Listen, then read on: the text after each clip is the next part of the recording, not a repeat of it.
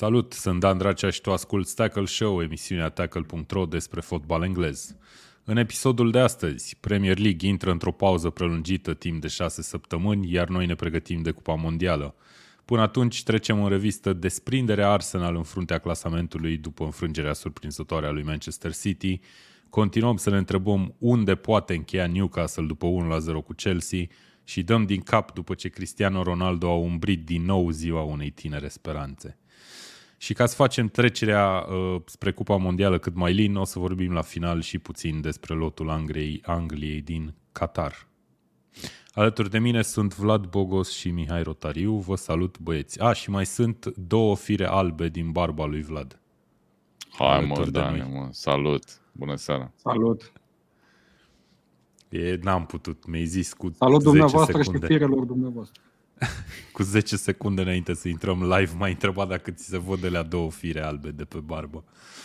E bine. Oricum ești prea alb, ar trebui să te înroșești așa puțin după ce am spus chestia asta. It's fine. Trebuie să fiu Bun. viu ca să mă roșesc, nu e cazul. Ok. Um, salutare tuturor celor care ne urmăresc pe uh, YouTube, pe Facebook și pe Twitch. Alexandru Nițu, Marcelo, întotdeauna îmi vine să zic Marcelo. Alex Avram, ia uite, hai ai noștri. Cred că nu s-a mai uitat Alex Avram la un podcast de al nostru de nu știu când. El e ocupat Bravo, cu scrisul bravo. de articole, din câte știu.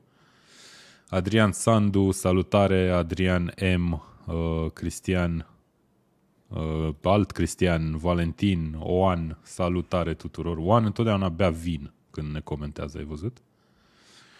Da. Și Mihai te întreabă pe tine, Mihai, Mihai, ai închis, Mihai te întreabă pe tine, Mihai, Mihai, ai închis căldura de tot de stai cu geaca pe tine? Bună, bună. Uh, da, bună întrebare. Abia am intrat în casă, știi nici practic, tu, și cam asta am găsit la îndemână. Hai să fiu. Am înțeles. Sincer. Adică umblai gol pe stradă și ai intrat în casă și geaca ai găsit-o, e primul lucru. Nu. Got it. Bine, bine, bine, o să ținem minte. Ok, băieți, uh, începem cu etapa a 16 și o să luăm ca de obicei meciurile pe rând. Încercăm să nu stăm foarte mult, ca toți trei am avut zile foarte grele în ultima perioadă. Uh, E ultimul podcast înainte de Crăciun în care vorbim despre Premier League.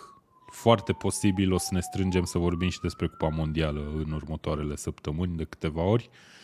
Dar până atunci, Hai să începem cu băieții ăștia de la Manchester City care au reușit să piardă un meci fix când nu ne așteptam să piardă un meci. 1 la 2 cu Brentford, uh, un rezultat care deja încă din prima parte a zilei de sâmbătă a trimis-o pe Arsenal sau i-a asigurat lui Arsenal primul loc uh, de Crăciun, că așa se zice chiar dacă Crăciunul nu e chiar aproape. Um, un rezultat... Dane, Da? Câte săptămâni mai sunt până la Crăciun? Că îți spun eu că știu. Mai Șase. sunt cinci. Nu e foarte departe. Mai sunt șase, Vlad. Uite-te pe calendar. Păi eu le-am Inclusiv numărat asta în cinci, care sunt. chiar azi dimineață. Asta care suntem e dusă pe gherlă e deja. dusă, nu? e doar, da, e doar marți seara, e ok. Bun, uh, hai să vedem. Manchester City 1-2 cu Brentford, uh, Ivan Tony cu două goluri după ce nu a fost uh, inclus în lotul Angliei pentru Cupa Mondială, o să vorbim puțin despre asta. Manchester City 75% posesie, vreo 30 de șuturi spre poartă, dar până la urmă ocaziile imense le-a avut Brentford și a profitat de un contraatac la final să frângă inimi, efectiv. Ce, ce impresie v-a lăsat Brentford și spuneți-mi dacă Manchester City este în criză după rezultatul ăsta. În criză. Frumos. Când te bați la titlu și ești în criză. Nu știu dacă mai ai un exemplu la Se nivel mai european. bate Manchester City la titlu? Aia nu, l-a câștigat Arsenal, Acum, e gata, s-a acum terminat. chiar are adversar, nu? Uh, da, nu știu. Uh, mi se pare că trebuie să căutăm adânc în istorie uh, un meci în care un adversar îl ba- bate pe cei de la City, inclusiv la statistica expected goals și o bătaie zdravănă acolo. E 3,40 la 1,86. Chiar mă uitam uh, înainte de emisiune pe rezumat. Am văzut și meciul live, dar am vrut să-mi retrospătez memoria. Apropo, fac o mică paranteză și trebuie să felicităm pe cei de la Prima Sport pentru că dau rezumatele etapelor, rezumatul fiecărui meci în engleză fără să dubleze conținutul, Wow, ceea ok. ce e extraordinar. Ești sigur A, că nu m-am- au dat din greșeală? Nu, nu, nu, să știi că sunt toate meciurile pe care ei le difuzează, le găsești în formă de rezumat cu comentariul în limba engleză, probabil comentariul original pe care Ah, îl preiau. ok. Uh, M-am uitat la acel rezumat și până să marcheze Brentford au fost două mari ocazii Brentford, atât. Deci Da, da, City- ocazii foarte mari al lui Brentford. Manchester City ca întotdeauna a încercat să găsească în repetate rânduri drumul spre poartă ținând de minge, da. însă nu au reușit să marcheze decât printr-o execuție spectaculoasă cei drept al lui uh, Foden, care a egalat. Da, nu a uh, fost, după nu a primul fost ziua lor la finalizare, dar nici nu și-au creat niște ocazii excepționale de gol, astfel încât doar să pui un lat, cum ar putea să Da. facă Haaland, de exemplu, și să intre mingea în poartă. Uh, Ceea ce au făcut, de exemplu, Brentford la golul de 2-1 și hai să subliniem și uh, neajunsurile din apărarea lui Manchester City, pentru că au fost niște desincronizări grave acolo, special la nivelul fundașilor centrali și nu am înțeles de ce a jucat în formula respectivă Guardiola, dar na, probabil că el o să ne explice mai multe pe, pe viitor de ce n-a jucat uh, titularul postului, Ruben Dias. Nu, știu, nu știam să fi fost accidentat, de exemplu. Și mi se pare că au exploatat foarte bine cei de la Brentford uh, cu mingi lungi către atac, către Tony în principal, spațiile din, din spatele apărării. Mhm. Um, nu știu ce ar mai fi de zis. Mie o victorie total meritată pentru Brentford, uh, un duș rece pentru Manchester City și, și Guardiola. Și probabil îi vom vedea revenind de la campionatul mondial în acea serie cu care ne-a obișnuit în a doua parte a sezonului, 10-15 victorii la rând, securizează titlul și apoi discutăm despre alte chestii. Mi-a Bun, plăcut uh, asta cu dușul rece, Mihai, că zici că e- nu e Manchester City, e București City, știi? Da. E, mai faci un duș rece, se mai întâmplă, viața e complicată. Ce vreau să spun eu despre meciul ăsta este că e o surpriză mare de tot. Eu unul nu mă așteptam să se încurce Manchester City cu Brentford, în condițiile în care uh, Brentford în sezonul ăsta a fost uh, o echipă mid-table, adică un pic peste așteptările pe care le-am avea de la ei în al doilea sezon de la promovare. Nu parcă ar suferi de second season syndrome. Și uite că acum o bat pe City, dar City mai degrabă nu reușește să-și folosească armele împotriva lui, lui Brentford, pentru că au jucat cu o echipă foarte bună City, dacă te uiți. Și nu cred că o absență în apărare împotriva lui Brentford ar trebui să încline meciul într-o parte. Nu, nu, Uh, clar. a fost De Bruyne pe teren, a fost Haaland pe teren. Deci nu, au, nu ar avea nicio, nicio scuză Manchester City. Și cred că chiar tu ai zis, Mihai, mai la începutul sezonului, că dacă e cineva care, dacă e altcineva, de fapt, în afară de Manchester City, care ar putea să ia titlul, ar trebui Manchester City să se bată singuri, cumva, că asta e, Da. asta se întâmplă. Mă bucur Bă, da. mult că o să avem într-adevăr o cursă la titlu și vă dați seama că mi-ar plăcea să ia oricine titlu în afară de Manchester City. Bine, poate și cu excepția lui Chelsea puțin acolo, dar să nu ia Manchester City ar fi ideal. De ce nu să avem campioană pe Arsenal după câți ani, Dane? Două, 19 ani? Ceva de genul? Zic Da. prostii? Da, Da, da cam 2004, nu? Sper să nu Da, zicem da, prostii. Ok, uh, Vlad Băjinariu ne scrie, cred că City face câte un meci de genul ăsta pe sezon. Anul trecut Exact, a pierdut exact. pe Etihad cu Palace cu 2 la 0 fără să joace grozav. Uh, Valentina scrie City suferă de second title syndrome. Uh, da. Mm, Brentford ar fi, și-a, da. și-a jucat Chiar. șansa perfect, a pregătit meciul perfect și uite că la final chiar și Thomas Frank a zis că probabil crede că e cea mai mare victorie din istoria clubului, a zis el. Am nu știu dacă chiar așa e, dar na. Dar Bă, nu, eu nu, cred nu că așa suntem, e, uh, sincer. nu, nu suntem uh, istorici în fotbal, dar când vorbești de cea mai impresionantă victorie a clubului, te gândești și la uh, alți parametri, pe lângă faptul că vorbim de o etapă de Premier League, poate au ajuns cândva prin o finală de FA Cup sau ceva, Da, poate au sau și să fie ceva câștigat meci o decisiv. cupă, cred că contează Da, da. și uh, încărcătura meciului în sine, când discuți despre chestia asta. Înțeleg de ce a zis uh, Prin ce raportul a de zis forțe. Frank, uh, cuvintele respective, dar e clar că e o încurajare pentru echipa lui, pentru băieții lui. Le dă încredere. Clar nu e cea mai impresionantă Mm. Uite. victoria lui Brentford din istoria lui. Mihai Tifrea ne scrie că 4 la 0 cu United nu poate să fie depășit. Iată. Iată. True, true, Corect. true. Corect și asta. Mă duc Hai să că plâng ajungem. puțin, revin. Ajungem la United și plângi atunci, Vlad. Stai puțin. Că Nu, ajungem și nu, acolo. nu, cred că o să fiu cu spumiță la gură atunci. Da? Nu, Okay. ok. Na, bine, hai, excelent. Abia aștept. Cred că nici nu mai trebuie să vorbim de celelalte meciuri. E ok să trecem direct la ăla? Băi, nu, nu, nu. Hai Bournemouth, Mai tată, că vorbim. aici e de fapt... Bournemouth-Everton a fost uh, 3 la 0 și a fost o a doua victorie la 3 goluri diferență pentru Bournemouth în fața lui Everton în aceeași săptămână, după ce au bătut cu 4 la 1 și în Cupa Ligii. Uh, na, nu știu, acolo golul 2 puțin suspect cu un jucător căzut pe linia porții de la Everton, uh, proteste, a fost luptă în orice caz. Și Everton, uh, care, despre care Mihai Ianoși ne spunea mai devreme în sezon că wow, are cea mai bună apărare și așa mai departe. Păi Uh, chiar arăta foarte bine complicat. pe apărare și uite că Da. i-au demontat. I-au demantelat. Mi se pare că da. dacă, I-au demontat Pickford, îți spun eu. Pickford, Da, ok. e efectiv genul de, de înfrângere în care de ciudă dacă ai fi fan Everton, uh, ai spune o chestie de genul că te-au bătut niște desculți. Deci, efectiv despre asta e vorba. Dar Bournemouth, repet, cred că am zis-o în fiecare ediție de podcast la care am fost anul ăsta, este cea mai ciudată echipă din Premier League de la distanță mare. Bournemouth. Da, da puteam să, dar nu e cazul. Mm. Ok.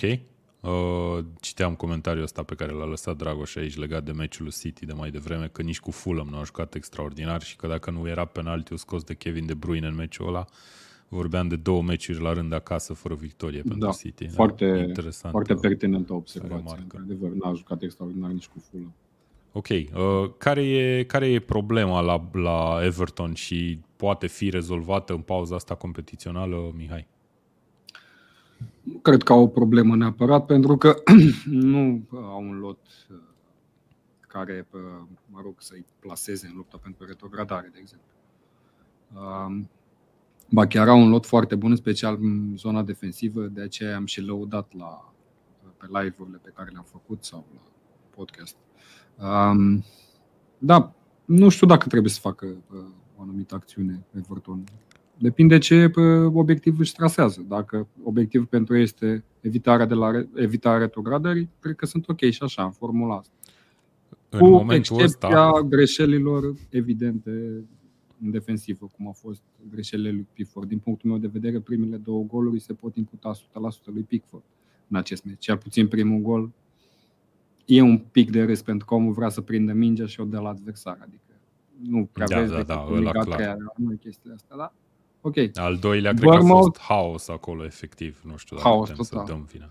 Uh, Bournemouth na, a capitalizat pe greșelile lui Pickford și așa a câștigat meciul. Uh, Mă aștept ca Everton să revină cumva la acea formă foarte bună defensivă și cumva să culeagă niște puncte astfel încât să nu retrogradeze.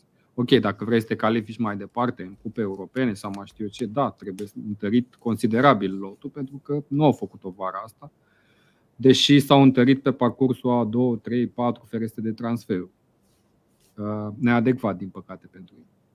Așa că Everton în momentul ăsta e în, exact în locul în care ar trebui să fie, din punctul meu de vedere. Fix deasupra liniei retrogradării. Da. Am văzut și clasamentul puțin La mai un devreme. punct. Da, la un punct deasupra liniei, uh, 14 puncte din 15 meciuri, în timp ce Bournemouth, uite, pe care o dădeam, uh, ziceai tu, Vlad, mai acum două săptămâni, că ar putea să fie în zona retrogradării la pauză, la pauza competițională, uite că a urcat până pe locul 14 odată cu victoria asta. Uh, Eu nu-mi explic echipa asta, sincer. Trebuie de-aia să că vedem mă- dacă mă bate, Bournemouth mă o să- depășește. Da, să vedem dacă Bournemouth o să revină cu un alt antrenor uh, în Premier League când se reia campionatul. Eu cred că ar face o greșeală să, să schimbe ceva acum, pentru că e nesperat complet să aibă 16 puncte la momentul ăsta. 16 puncte, dacă te gândești, e undeva pe la jumătate, ai aproape de jumătate ce au nevoie ca să nu retrogradeze. În general, te salvezi cu 34-35 de puncte. Da, e practic o medie de peste un punct în momentul ăsta pe meci, ceea ce un punct pe meci tehnic ar trebui să te salveze 99% din cazuri, cel mai probabil. Mhm. Uh, Colegul nostru, George Purcălabu, ne scrie ce urma să zic și eu pe chat, că se, sunt zvonuri prin presă cum că Bournemouth vrea să-l aducă pe Bielsa la club. Aia ar fi o lovitură din punctul meu de vedere, atât de imagine cât și, nici nu știu ce să zic, pentru club. Să vedem cum ar putea să joace o echipă ca Bournemouth, care are lot așa, cât de cât de championship, dacă stai să te gândești, sau la limita Cât de de Premier cât. League. Așa, cum ar putea să joace cu un antrenor ca Bielsa? Va fi interesant de Păi Eu văzut. cum nu, a jucat- nu, nu văd cum. Mi se Cum pare a jucat imposibil. Leeds. Exact la fel cum a jucat Păi bun, dar Leeds, Leeds cât a și tot început cu să lot de joace. championship. A început să venit. joace total diferit, cred eu, când a venit Bielsa, efectiv. Păi da, da, gândește-te că Bielsa a avut cu Leeds două sezoane de championship. În primul sezon au ajuns în playoff și în al doilea au, uh, au promovat direct. Cred că nu au mai jucat playoff în al doilea. Da, te uiți la Da? Bournemouth și, Și- e, e greu să-ți imaginezi că o să joace cum juca Bielsa cu Leeds.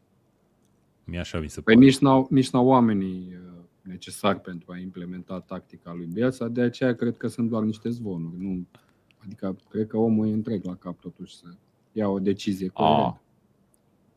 Bielsa a zis Bielsa El întreg. Loco, despre el da, da, vorbim, întreg nu? la cap. Da, despre Da, da, da, e fix.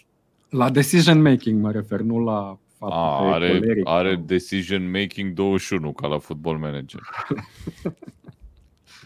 Dacă are 21 e bug, mă, Vlad. Ok, bun, rămâne de văzut ce se întâmplă acolo. Oricum salutăm victoria lui Bournemouth 3 la 0 cu Everton, una din, uh, unul din rezultatele, să zicem, surprinzătoare uh, ale etapei, mai ales prin proporțiile scorului. Mergem mai departe la Liverpool, unde uh, 3 la 1 au câștigat cei de la Liverpool în fața lui Southampton. Uh, a fost aici un meci în care Firmino a dat gol după ce nu a fost selectat în lotul Braziliei pentru Cupa Mondială. Southampton a egalat destul de repede, după care a ieșit la rampă Darwin Nunez într-o zi și într-o etapă în care Erling Haaland nu a fost uh, prezent, să zicem, pe lista marcatorilor sau pe, cei remarc- pe lista remarcaților etapei. Nunez, despre care s-a vorbit că ar fi celălalt om de urmărit din atacurile echipelor Premier League în acest sezon, a ieșit la rampă. Mihai, cum simți victoria asta pentru echipa cu care ții? Uh, bittersweet. Pentru Bitter că, sweet. din păcate pentru mine, joc și Fantasy Premier League și când îl ai pe Salah Da. capitan e ca o înfrângere această partidă. Eh, Practic nu a marcat, nu a pasat, nu a nimic. Dar Vreau mă să-ți bucur aduc pentru- aminte, Mihai, că în, într-un 9 la 0 cu Bournemouth Da, nu da. a avut nimic Nu trebuie Salah. să-mi aduci Deci aminte. asta- Nu trebuie să-mi asta- aduci asta aminte este- că la fel. Deci e o chestie de genul adevăr sau provocare. Bă, poate să fie chestia asta adevărată? Nu, dar uite că e. Știi? E, da. Gata. Mă rog, uh, ideea e că și pe unele dintre goluri, de exemplu, ambele goluri chiar ale lui Nunes puteau să fie al lui Salah, pentru că la prima fază putea să-i paseze în dreapta și practic dădea gol cu poarta goală, dar am înțeles instinctul de atacant. Iar la a doua fază, practic a furat mingea, dar ok, foarte bine că s-a terminat cu victorie uh, pentru Liverpool. Southampton arată îngrijorător pe de altă parte.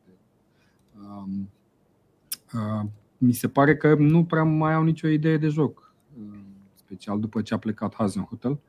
Ok, uh, vorbim de un antrenor care abia a venit la Southampton, probabil o să mai aibă uh, ceva timp la dispoziție ca să-și implementeze tactica. Vine acum și campionatul mondial și o pauză bine meritată și așteptată de cei de la Southampton. Dar lucrurile nu arată bine uh, momentan în perspectiva retrogradării și probabil vor trebui să facă niște transferuri în iarnă, transferuri consistente, nu jucători tineri din Academia lui City. Uh, Liverpool, din nou, e echipa contrastelor, adică o echipă care pierde cu retrogradate și reușește să învingă pe Spurs în deplasare, apoi pe Southampton acasă. Probabil vor mai, vor mai urm- urma alte două meciuri în care se vor împiedica, pentru că cam asta a fost uh, cadența meciurilor. În continuare păstrează șanse pentru Champions League, cât, cât la câte puncte sunt? La, la șase șapte puncte. cu La șapte puncte de locul 4. șapte puncte de locul 4, da, cu un meci mai puțin disputat. Da. Șanse sunt, uh, vedem ce s-a întâmplat, pentru că și Liverpool ține minte în acel sezon de tristă amintire, în care avea foarte multe înfrângeri uh, sau semi-eșecuri la rând. La un moment dat au legat și ei 10 victorii și s-au calificat în Champions League. Nu cred că mai vin, poate fi vorba despre un alt obiectiv în afară de a prinde un loc de Champions League pentru Liverpool, pentru că nici jocul nu e extraordinar. Ok, s-au mai schimbat uh, pe aici, pe acolo, niște chestii din punct de vedere tactic, dar mi se pare că, din punct de vedere defensiv, în continuare există o suferință acolo, o lipsă de coordonare. La mijlocul terenului, uh, Fabinho, care este mijlocașul central, nu este în formă, iar în atac, așa cum se poate observa, uh, Salah uh, este într-o lipsă de goluri, iar Nunez există foarte mari așteptări de la el și, ca în cazul tuturor jucătorilor care au venit pe prețuri exorbitante în Premier League, uite că se simte presiunea prețului și în evoluția jucătorului, pentru că mi se pare că prea vrea să le facă pe toate. Ok. Uh, Mihai ne scrie să scoatem Realul din Champions League, asta rămâne. Așa să ne ajute. Da, eu, eu chiar am zis, la predicțiile mele am zis că o să scoateți Realul din, din uh, Champions La ce predicții, Dane? Am vorbit uh, episodul trecut, Vlad, dacă ți-aduce aminte, dar de la firele albe îmi dau seama că poate nu-ți mai aduce oh, aminte. Snap.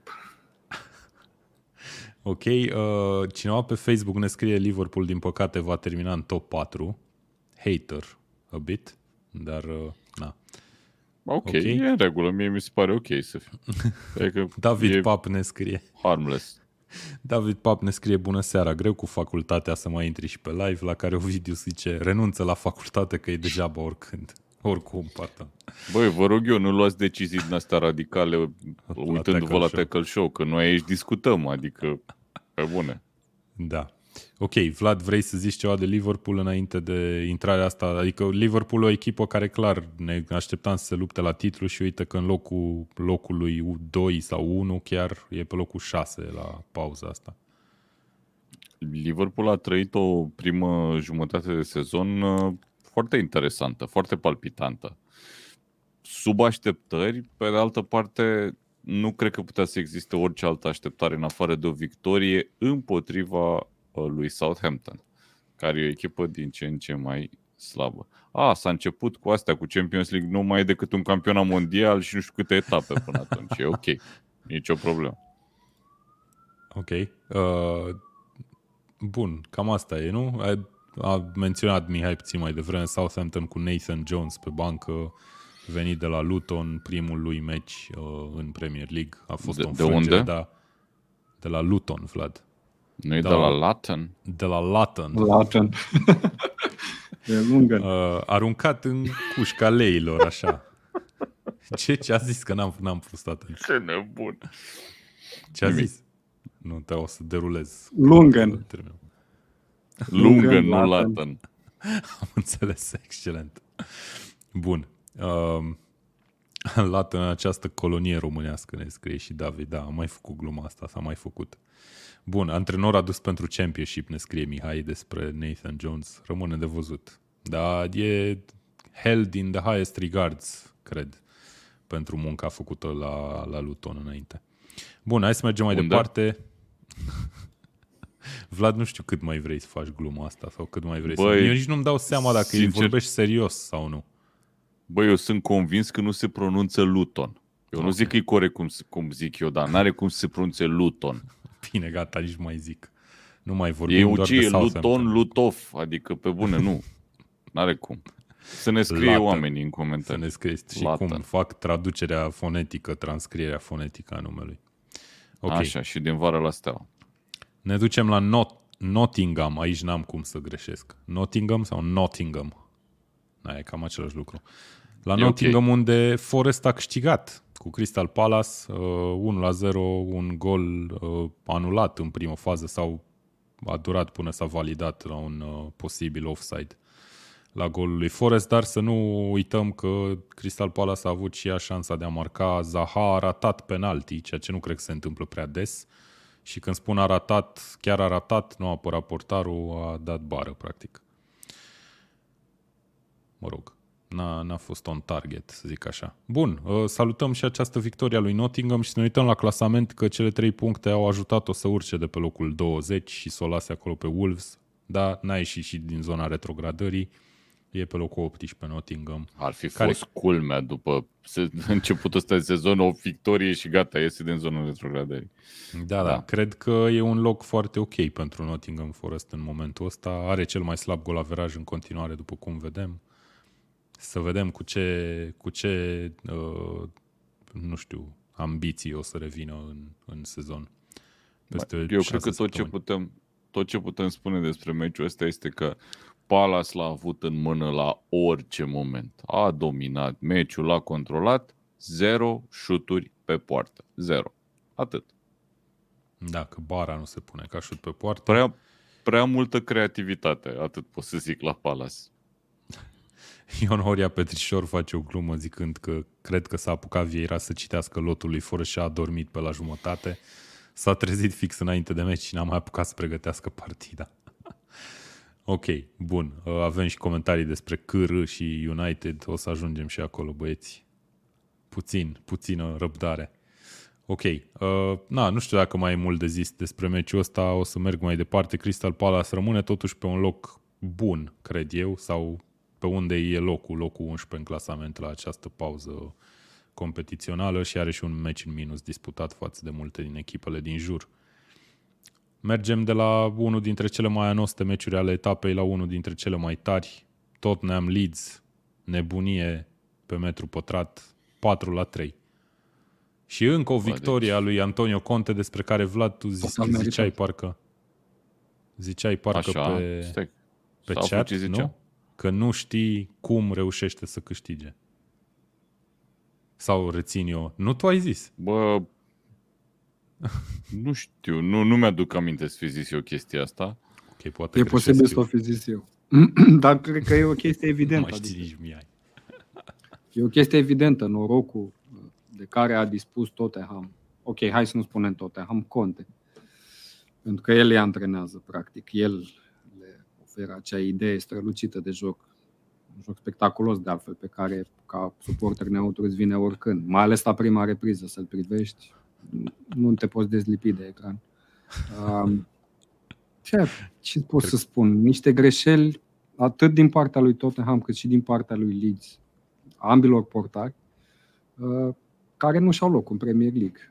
Și nu doar a portarilor, ci și a fundașilor. Leeds trebuia să câștige lejer partida asta. Um, dar cumva s-a întâmplat ceva cu ei, cred că exact ca în Space Jam, cineva a coborât și a luat talentul jucătorilor, de nu mai știau nici măcar să pășească cu stângul în fața dreptului în careu. Și aici mă refer la faza de, de la golul de 4 la 3, când Koch sau nu știu cine era acolo, efectiv s-a încurcat. S-a încurcat în a pune stângul în fața dreptului pentru a-i lua fața lui Kulusevski, care a intrat și a dat o pasă către Betancur, care a marcat în partea goală.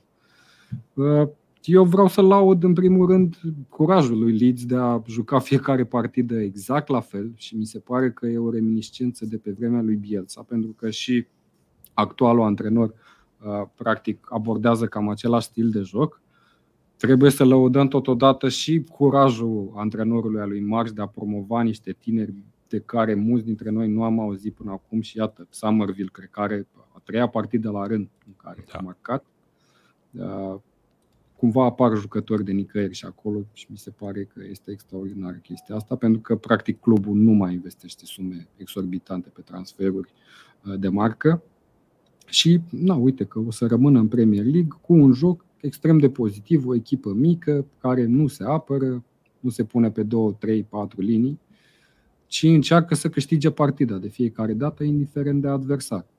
Spurs, ok, încă o dată au câștigat în ultimul minut, probabil că și din, din și tura asta se întreabă între ei cum a reușit asta, pentru că am văzut același lucru și în momentul în care ei depindeau de un gol a rămâne în Champions League sau a ieși din Champions League sau a câștigat grupa și au câștigat grupa fără să-și dea seama, practic pentru că nici adversarii nu știau ce au de făcut pe teren. Mai precis să nu primească gol în primul rând, după care să poate să marcheze un gol.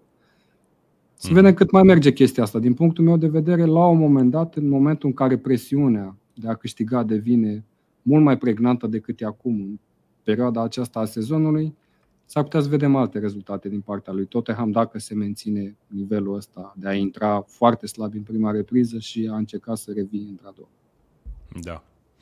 Da, să vedem dacă Antonio Conte o să ne propună altceva pentru uh, următoarea fază a campionatului. Are, cred că, destule lucruri la care să se gândească și, da, probabil consensul e că tot neam nu merită locul pe care e în clasament în momentul ăsta. Sunt chiar curios la un clasament XG, uite, nu m-am mai uitat de ceva vreme. Uh, David ne scrie că Mihai ești biased. Și eu sunt biased. Nu țin, nu țin nici cu Arsenal, nici cu Chelsea, sunt suporter Liverpool, n-am nimic cu Spurs. Eu văd și comentez ceea ce văd. Se pare că Spurs are un joc plăcut ochiului, în principal. Zi Dacă era Salas aici, wow. avea probabil, era îmbrăcat într-un tricou cu conte out sau ceva de genul. Înțeleg și, și uh, raționamentul ăsta. Domnule, contează rezultatul, dar la un moment dat mergi pe stadion să vezi fotbal, nu să vezi rezultat, că altfel stai acasă și te uiți pe flash score sau pe sofa score sau ce folosiți fiecare mm. live Ok, uh, o să întrerup ediția pentru a lăsa acest comentariu pentru Vlad, care deja zâmbește cum n-a mai zâmbit de mult timp. Eduard Bursu cu o donație de 20 de dolari. Îți mulțumim foarte frumos. O bere de la mine pentru modul cum a vorbit Vlad despre Barça și Juventus. Podcastul trecut mi-ai făcut ziua. Să știi că nu e singurul Urmă... care a remarcat chestia asta și i-a plăcut foarte mult ce ai zis de Barcelona. Urmăriți-mă pentru mai mult hate. da. Ovidiu ne scrie că rezultatul e peste fotbalul frumos, e mai important, scopul jocului e să câștigi până la urmă, nu să arăți frumos. Da, dar pe de altă parte putem critica și jocul cum arată, nu pentru că pe mine nu mă interesează dacă Spurs a câștigat sau a pierdut. Pe mine mă interesează ca suporter neutru să comentez ceea ce văd în fața televizorului. Da, uite, David cu un comentariu destul de echilibrat, aș zice eu, că nu cred că Leeds neapărat a meritat victoria, ambele, ambele echipe au jucat la noroc și e de acord că e dezastru total la da, Spurs. Da, nu știu da, dacă total. Corect. Dar Eu da. cred că au jucat la victorie Leeds, dar în ultimele 10 minute nu pot să consider că... Da, au luat gol în Leeds a dat 7-88, parcă, nu? Leeds a dat 11 goluri în ultimele 4 și mie, asta mi se pare adevărata știre despre cum a transformat-o Jesse Marsh pe Leeds din ce era cu Bielsa în ce e acum. Și ok, a ajutat și de cauze naturale, de accidentările lui Bamford, face chestia asta fără atacantul care a fost talismanul lor sezonul trecut. Face chestia asta cu bă, al de, de Rodrigo, cu bă, Aronson, cu Somerville și e foarte tare, e foarte tare. Adică Leeds mi se pare că e nou Brighton. Echipa aia care se ia la trântă cu toată lumea și joacă exact la fel știi? Cum era Brighton cu, era zic cu Harry Potter, cu Graham Potter pe, pe bancă. Mm-hmm. Și nu poți să nu respecti chestia asta. Da, N-ai clar. cum să nu respecti. Pe de altă parte, mă uit la Tottenham, situație super atipică, să ai un antrenor italian, cum e Conte, și nu e un antrenor italian care n-a câștigat nimic, e un antrenor italian care a luat de trei ori seria cu o anumită echipă și apoi a luat și Premier League și a jucat un fotbal chiar foarte agreabil când a luat cu Chelsea. Și ce vreau să zic este că are ce cluburi sunt? Sunt vreo patru cluburi din astea gen West Ham, uh, Everton, Crystal Palace care au mai puține goluri luate decât Tottenham. Mm-hmm. Ok. Deci în condițiile în care s-au, mai multe. s-au dat o grămadă de bani pe, pe fundași în ultimii ani. Gândiți-vă câți fundași a luat, a luat Tottenham în ultimul timp. Bun, o da. situație uh, delicată la Tottenham și o să vedem că și la Chelsea, clubul pe care l-a mai antrenat uh, Conte. Okay. Uh, hai să vorbim de West Ham Leicester. A fost 0 la 2. Leicester. Uh, Leicester, da, nu Leicester, cum zicea Mihai pe vremuri la radio Tanana. Hai mă, că s-a prescris de ani de zile asta. Da, dacă te-ai luat de mine cu Luton, trebuie să și mai iau și reveni oricând, adică... like that. Ok. Uh, Leicester cu un gol al lui Madison înainte să iasă de pe teren, uh, înțelegem că nu e accidentat în mod special, ci pur și simplu a fost o precauție pe care au luat-o cei de la Leicester cu Madison, care a fost inclus în lotul Angliei, o să vorbim și despre asta puțin mai târziu. West Ham la a patra înfrângere în ultimele 5 meciuri în Premier League. nu prea bine. Uh, Fabianski a apărat și un penalti, dar uh, degeaba până la urmă Leicester a marcat și golul 2. Și uh, Leicester e vie, alive and kicking, cum zic englezii până la urmă, nu? Nu-i nimic. Cumva da. Cumva, Cumva? e vie. Mi se pare Pe că au, ce loc a urcat? A urcat pe aplică 13. un stil mult mai direct de joc în ultimele meciuri. Leicester și cred că de aici vine succes.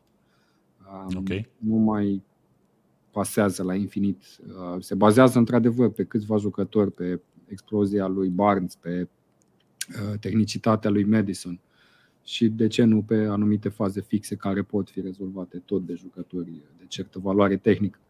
Um, surprinzător din meciul ăsta nu e neapărat victoria lui Leicester, ci faptul că West Ham a arătat dezastros într-un meci jucat acasă în fața suporterilor, într-o partidă în care era musai să câștige. Nu știu uh, care ar mai fi, de exemplu, obiectivul lui West Ham în continuare pentru restul sezonului, pentru că au făcut un sezon- două sezoane chiar, back-to-back, decente. Uh, Au Mhm. ajuns într-o finală de uh, Europa League. Ce e de făcut acum, anul ăsta, în condițiile în care e clar că nu, probabil nu se vor mai califica în cupele europene? Mm, Poate pe un traseu ideal pentru ei de a se califica în Europa League e să uh, câștige Conference League, nu? Sau ei sunt Da, nu calificați știu, mai dacă e departe în chiar, Europa League. nu, nu știu dacă e chiar doable. Da, da, da, au câștigat grupa, n-au nicio treabă. Ok, deci în continuare pot câștiga Europa League și uite așa pot ajunge chiar în Champions Conference League. League. Nu, nu, Dar că sunt în Conference campionat uh, mi se pare că cumva David Moyes a rămas total fără idei, pentru că are la dispoziție aceiași oameni. Ba chiar, din potrivă, s-a și întărit în atac. În sfârșit are un atacant pe Scamac, care a Da, fost da, lăudat atâta timp cât a dat acele două goluri sau cât are în Premier League, Cred că are dar nu mai livrează. Uh, uite, ne scrie Vlad Șohan, se discută de După Declan, VC, Declan Rice la Liverpool după Cupa Mondială. Ce zici? După de wild card. Un asemenea jucător. Are Liverpool bani de Declan Rice? Păi probabil că vin și aici și la Liverpool, că gata, nu mai au bani cei de la FSG, nu? Nu asta e știrea. Nu mai au Așa bani, se domnule. zice, da. Și vin și aici, nu știu ce state uh, mai sunt disponibile pentru a susține un club de tradiție de, tradiție de fotbal, dar presupun că mai sunt câteva state cu probleme legate de respectarea drepturilor omului pe acolo, prin zona Asiei. Ok. Vlad, ce ai făcut, tati? Ai fost plecat. Exact la fel ca în ediția trecută, la mijlocul podcastului, uh, lost connection to your microphone și nu mai merge nici microfonul, nici camera. Dau un, un restart rapid și merge. Tot ok, dar nu, fără să ating nimic. Adică Sunt fanii No aia hands. catalani, Vlad. Fanii aia catalani care au fost și cu netul mai devreme în edițiile trecute. Ok. Absolut, absolut. Plus că Hai eu să- sunt supus atacurilor energetice tot timpul, deci fața asta nu e oricum așa. Da. Hai să-i răspundem lui Cristian. West Ham poate fi candidată la retrogradare în momentul de față. E pe locul 16 în clasament. Hai să-l aduc și pe ecran dacă tot vorbim despre asta. Un punct deasupra liniei, la fel ca Everton. Eu cred că West Ham este o echipă care subperformează la momentul ăsta, dar n-ar trebui să se pună serios problema de retrogradare. Dacă mă întreb pe mine, cred că mai serios s-ar pune pentru Everton dintre cei care sunt acolo. Da, și uite, da. altă echipă care totuși n-a, nu prea e locul ei pe ultimul loc e Wolverhampton. Și uh, West Ham nu cred, pentru că are prea multă calitate în lot. Uite, nu m-am uitat cam câți jucători duce uh, West Ham la campionatul mondial, dar nu mă aștept să fie extraordinar de mulți. Da, uite, nici eu. Nu cred că sunt foarte mulți. Și în condițiile în care nu duce foarte mulți jucători la mondial, poate că e o perioadă foarte bună pentru Mois să sudeze un pic uh, echipa asta. Deci dacă îl vedem cumva pe Mois după pauză, după pauza de campionat mondial cu ochii roșii, să știm că a sudat. Da, da, se lasă de antrenorat și să se apuce de sudură. Ok, uh, Iulian ne scrie Sultanul Bruneiului, are fiu fotbalist. Asta probabil în vederea cumpărării lui uh, Liverpool, nu? Sau? Băi, Iulian, Iulian, zim și mie, frate, de unde știi informațiile astea? Că sunt fascinat, adică Da. Bună. Un nou Auzi și cum ar Gaddafi. fi, cum ar fi Acolo. să ne răspundă Păi nu mă, că sultanul Bruneiului stă cu mine în bloc în Berceni, știi? E ca Ok. Eddie Murphy, dar în România, știi? Prințul din America sau cum se cheamă. Beller era. Nu? Cu Will Smith? Dar nu e, sau? mă, la e Will Smith, băi. Coming to sunteți America prea- se chema pe el. Sunteți Ah, în, nu a, știu, nu în știu, același nu știu, my timp bad. prea tineri, dar un pic senili. Adică suntem cu toții. Ok. Da. Bun, hai să mergem mai departe și să notăm victoria impresionantă a lui Newcastle în fața lui Chelsea. Ăsta era un meci pe care cred că multă lume l-aștepta, uh, aștepta să vadă dacă Newcastle e the real deal sau nu. Și uite că a venit Este. o nouă fază lucrată de Almiron, aș putea să zic, și un șut superb al lui Willock care a îngenunchiat-o pe Chelsea, dar na, nu e vorba numai de ăla, nu e vorba numai de faza respectivă, e vorba de tot meciul. Newcastle a fost peste Chelsea în meciul ăsta. Poate un lucru pe care unii îl anticipau, dar uh, o dovadă clară a faptului că Newcastle e pe bună dreptate pe locul 3 unde e în clasament.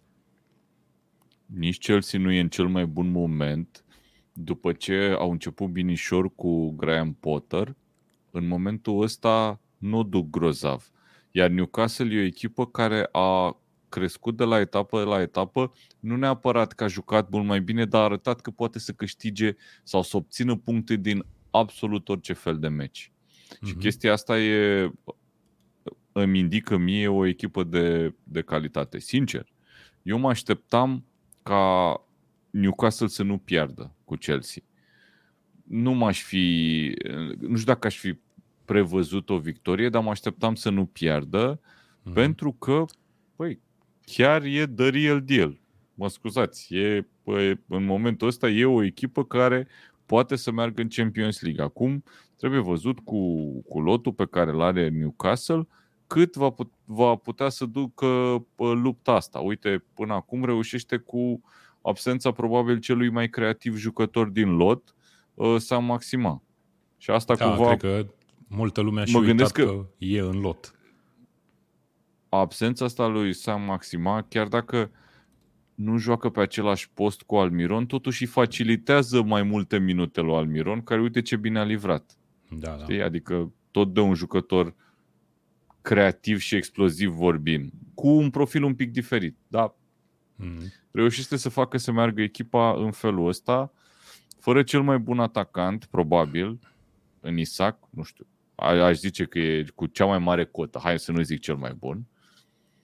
Așa. Prindea condițiile lotul Angliei în fața lui Wilson, Is- Isaac? N-aș fi Isaac? convins. Da, nu știu ce să zic. Bine, Wilson are problema asta, că se accentează foarte des. Adică Da, da. e Uite o că poate și slăbiciune Isaac o naturală are. pe care... Da, exact, exact. Ok. Uh, Cristian ne scrie Newcastle prinde top 4 sigur, iar Chelsea poate să ajungă în Europa League sau Conference League. Ovidiu ne scrie Newcastle, dacă ia top 4 anul ăsta, e gata distracția, nu mai ies din top 4 ever de acum. Și să știi Păi, că eu e nu un simt- feeling cu care sunt de acord ăsta. Adică te Eu așteptai... nu m-am distrat. Gata distracția, deci nu te-ai distrat, da. Da.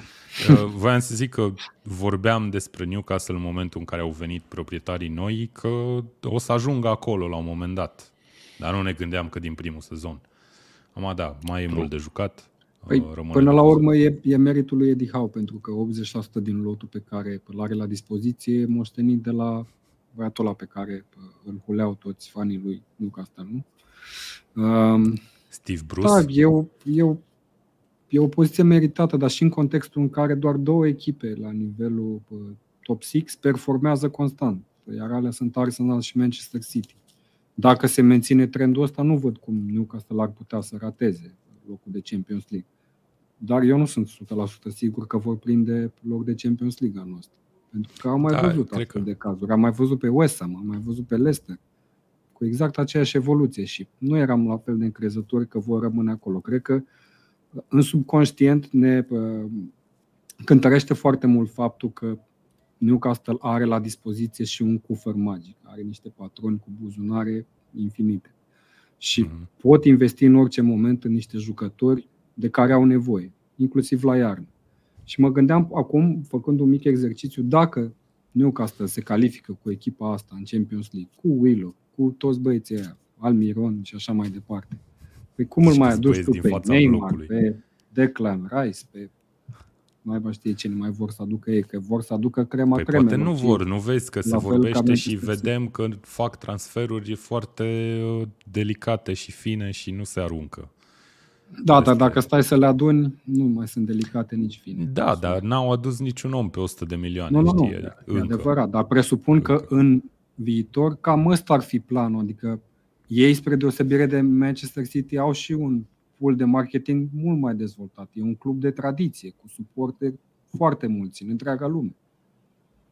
Mă Da. Aștept ca la un moment dat să încerce Doar să unul în forțeze România, chestia de- asta da, și să doi, transforme clubul într-unul poș, într-adevăr.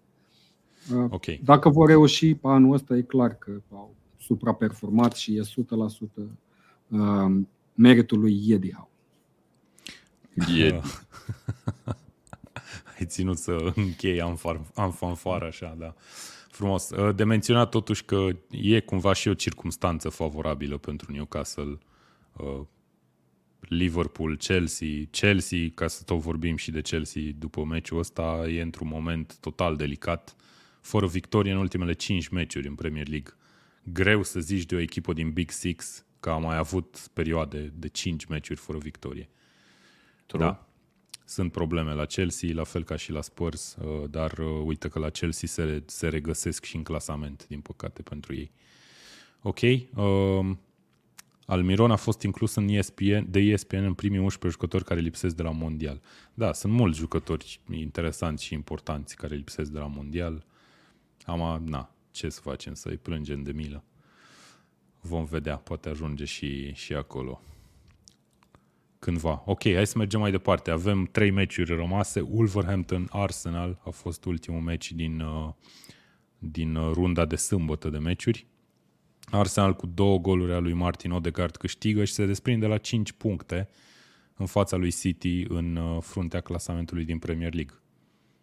Locul 1 de Crăciun s-au făcut miștouri și, na, nu știu, fanii Arsenal sunt uh, jubilează efectiv. Dar, uh, da, de văzut cum, uh, cum o să se încheie sezonul până la urmă. Arsenal din nou cu aceeași echipă standard în campionat. Acum l-am văzut pe Zinchenko jucând pe flancul stâng. Însă face treabă acel prim 11 și vedeam chiar, nu mai știu, a pus pe Facebook cineva o statistică, dacă nu mă înșel. Sau la noi pe Discord? Cred că la Așa. noi pe Discord legată de numărul de schimbări pe care le-au făcut în primul 11 echipele din Premier League și Arsenal e printre echipele care au schimbat jucătorii cel mai puțin titularii. În Și se condițiile vede. în care avea, avea Chelsea 52 de schimbări în primul 11. Da, cu tot cu A, accidentări bine, au schimbat, la au Chelsea. schimbat uh, managerul, au fost accidentări, nu, e justificat, adică e ok. Dar da, uh, nu cred că ne-am fi așteptat ca Arsenal cu echipa asta tânără și care pare totuși încă în formare să se bată serios la titlu în Premier League. Sigur. lider de Crăciun, nu s-a aștepta nimeni. Și faptul că a reușit să stabilizeze un prim 11 Arteta mi se pare absolut fenomenal și dacă stau acum să fac primul 11 al lui Arsenal, cred că îmi rămân 2-3 jucători bunicei pe care nu pot să-i pun în acel prim 11. Jucători care, Mhm. pe care trebuie să-i iei în considerare în, în lotul ăsta. Știi? Ceea ce, Da. da. na, mult respect.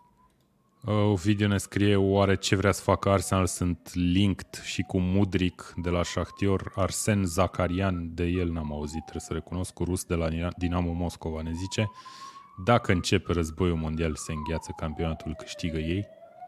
Probabil Arsenal o trebuie să fie temperată, void. zic eu.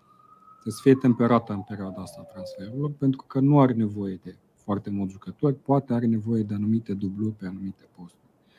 Are Maxim nevoie un neapărat. mijlocaj, zic eu. Mudrik ar fi perfect din punctul meu El, de vedere. de câte știu, e cumva pe jucător de atac. Da, e mijlocaș de creație, more or less, din câte știu eu, dar uh, e fan Arsenal chipurile. Toată lumea e fan Aduceți-l. următoarei, următoarei Aduceți-l. echipe la care merge.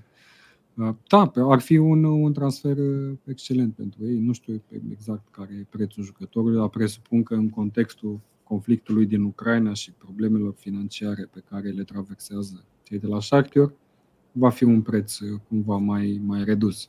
Și ar fi un plus clar pentru Arsenal. îi va duce asta mai aproape de titlu. Nu sunt convins că vor face niște transferuri care îi va duce mai aproape de titlu, pentru că nu iarnă să facă astfel de transferuri. De acord. Dar în continuare Arsenal rămâne uimitoare din punctul meu de vedere în constanța rezultatelor în primul rând. Nu are un joc extraordinar, dar are un joc eficient, iată. Și asta contează mai mult, pentru că un joc extraordinar am văzut la City, care sunt la 5 puncte în spate în momentul ăsta.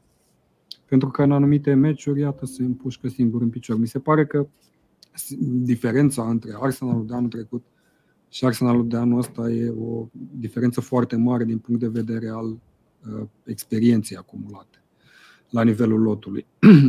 și mi se pare o maturizare cumva accelerată pe parcursul verii. Cred că s-a lucrat foarte mult în echipă și există acolo uh, un lot de jucători probabil foarte apropiat uh, care până la urmă aduc astfel de rezultate. Vedem dacă vor, vor ține ritmul până la finalul sezonului, că pentru, despre asta e vorba până la urmă, așa cum am spus și în cazul lui Manchester City. Când se da. apropie, joci din 3 în 3 zile și trebuie să câștigi ultimele 10 meciuri din sezon, s-ar putea să pierzi unele dintre ele. Da.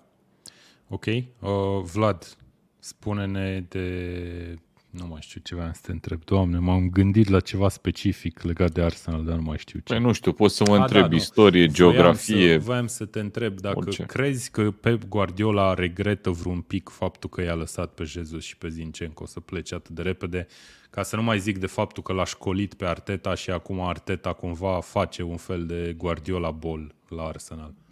Spune-mi, te rog, de ce nu-mi dai nicio ocazie să-ți dau o replică? Trebuie să o zici tu pe asta cu Arteta. Da. Vreau să zic că singurul lucru pe care îl regretă Guardiola e că i-a dat schemele alea bune lui Arteta. Aia, aia mi se pare că e sing, singurul regret. Altfel, Gabriel Jesus nu cred că avea loc în uh, echipa asta lui Manchester City cu Haaland. E corect pentru un fotbalist când aduci probabil cel mai Periculos. Cel mai, căp, cel mai periculos, cel mai căpcăun atacant de pe planetă în momentul ăsta, îl aduci la echipă, e corect să ții un fotbalist de națională înainte de mondial, să-l ții rezervă la Manchester City? Bă, nu prea e, nu prea e, mai ales că luaseră și pe Julian Alvarez da. Uh, ca rezervă. Adică mă îndoiesc în vreun fel că are de ce să regrete chestia asta. La finalul sezonului, când tragi linie, dacă Arsenal câștigă titlul, poate că, dar poate că o să decizia, decizia este una corectă de a-l lăsa pe, pe Jesus, de a-l vinde pe Jesus. De fapt, nu l-au lăsat ca și cum, hai mă, du-te, dă, dați-ne, nu știu, 50 de milioane, da, da ceva, da, da. orice. Știi, că vrem să scăpăm de el. Nu e așa, nu. Au plătit o sumă corectă și aia e. Corect, așa e. Bun, să menționăm și că Wolverhampton, uh, după înfrângerea aceasta cu 0 la 2, în care iară nu au reușit să dea gol, are doar 8 reușite în 14, uh, nu, 15 meciuri în Premier League. Durere. Și din nou, uh, la fel ca și Chelsea, doar că o diferență foarte mare în clasament, fără victorie în ultimele 5 meciuri. Ok, Ajungem la Brighton Aston Villa, care a fost un meci uh, entuziasmant, interesant. McAllister a deschis scorul pentru Brighton în primul minut la o greșeală flagrantă din apărarea sau, nu știu, pe construcția lui Villa. Um, după aia un penalti și Inks egalează, face 1 la 1 destul de devreme. Inks a marcat și golul decisiv, păstrându-și calmul într-o situație foarte uh, iminentă de gol, dar chiar și-a păstrat calmul foarte bine. Vreau să vă întreb singura, singura chestie legată de arbitraj de care menționez în această ediție. De ce nu s-a dat penalti la faultul lui Dinie sau la degajarea greșită a lui Dinie când a dat direct în piciorul lui Marș? Lui Marș, da. Poate să fi fost o greșeală, habar n-am. Eu zic că a fost Pă, Părea un fault destul de, destul de evident. Uh, și în zilele noastre avem și metode de a vedea faultul ăla. Poate nu l-am văzut live, poate n-am avut unghiul, nu știu. Dar nu, problema a fost Dar că Varul s-a uitat. Varul s-a uitat da. la fază și a zis, de, n-a fost eu eram puțin, man. I-a zis arbitrului, nici nu trebuie să te duci. Stai liniștit că zicem noi nu te mai chinui să alergi câțiva metri până la... Da, nu știu, eu n-am înțeles faza aia, deci am rămas prost, cum se zice. Iau și da. eu monstru de arbitraj și de implementarea VR-ului din Liga 1, pentru că la fel se întâmplă și la noi în multe instanțe. Ok. Și chiar am văzut astfel de înregistrări între camera VAR și arbitru, care arbitru spunea nu pune-mi, te rog, pe ecran că vreau să văd faza. Nu spune tu că n-a fost ceea ce te-am întrebat eu dacă a fost sau Da. Nu faci dumneata ordine la mine în fază. Da. Iulian ne scrie, cred că nu s-a dat pentru că nu a fost de posedare, mingea era între ei și s-au ciocnit accidental. Ok, s-au ciocnit, ac- dar mingea nu mai era la, mar- la cine era? De Dinie și Marci, nu? Da, nu mai era la Marci. Era efectiv, de fapt nu, stai, Doamne ferește ce prost sunt, nici nu mai mi-aduc aminte cum a fost. Ba da, Acum, mi-aduc aminte cum a nu fost. Te-a dat contează în dacă, picior, frate, dacă adică mingea nu mai era era în în, posesia în mingii. preajmă sau nu, dacă există o imprudență asupra unui adversar. Dacă te duci să-i dai o palmă unui în care îți dă penalti. Exact, Dacă uite, mingea asta, nu era- asta vorbeam și eu cu cine mă uitam la meci la momentul respectiv, i-am zis, a zis că mingea nu mai era acolo. Și, păi și ce, dacă nu-i mingea acolo și îi dai unul un cap în gură în care unul să dă penalti? Se dă. Mă rog, Da, oricum, poate, poate ai glumit. vorbim da. prea mult.